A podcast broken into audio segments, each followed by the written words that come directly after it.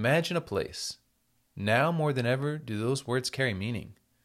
We had a podcast lined up for today, but we've decided to pause this week to offer some space to listen and understand the gravity of what must change.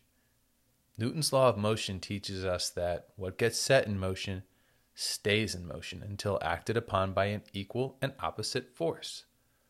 Good things can be set in motion. We can reflect back on history and find positive ideas or concepts that at some point someone chose to set in motion that many of us might benefit from today.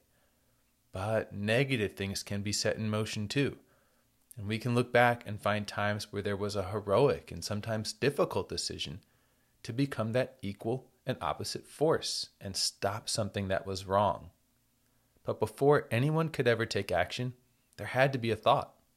Our thoughts become words and our words become actions. So we owe it to ourselves and the world around us to imagine a place, a safer, more equitable, and more welcoming place. The goal of this podcast and the Imagine a Place platform is to explore the powerful role that place plays in our lives, but it's also to give a voice to those wanting to be heard and tell stories that have meaning in our industry. Now is a time for us to go further with this goal and share stories that inspire for purpose.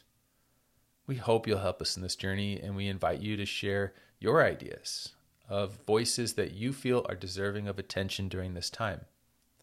Feel free to email us at imagineaplace@ofs.com.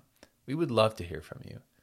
In the meantime, please take care of yourself and take care of each other. I'm Doug Shapiro, and from all of us here at Imagine a Place, thank you for listening, and we'll be listening too.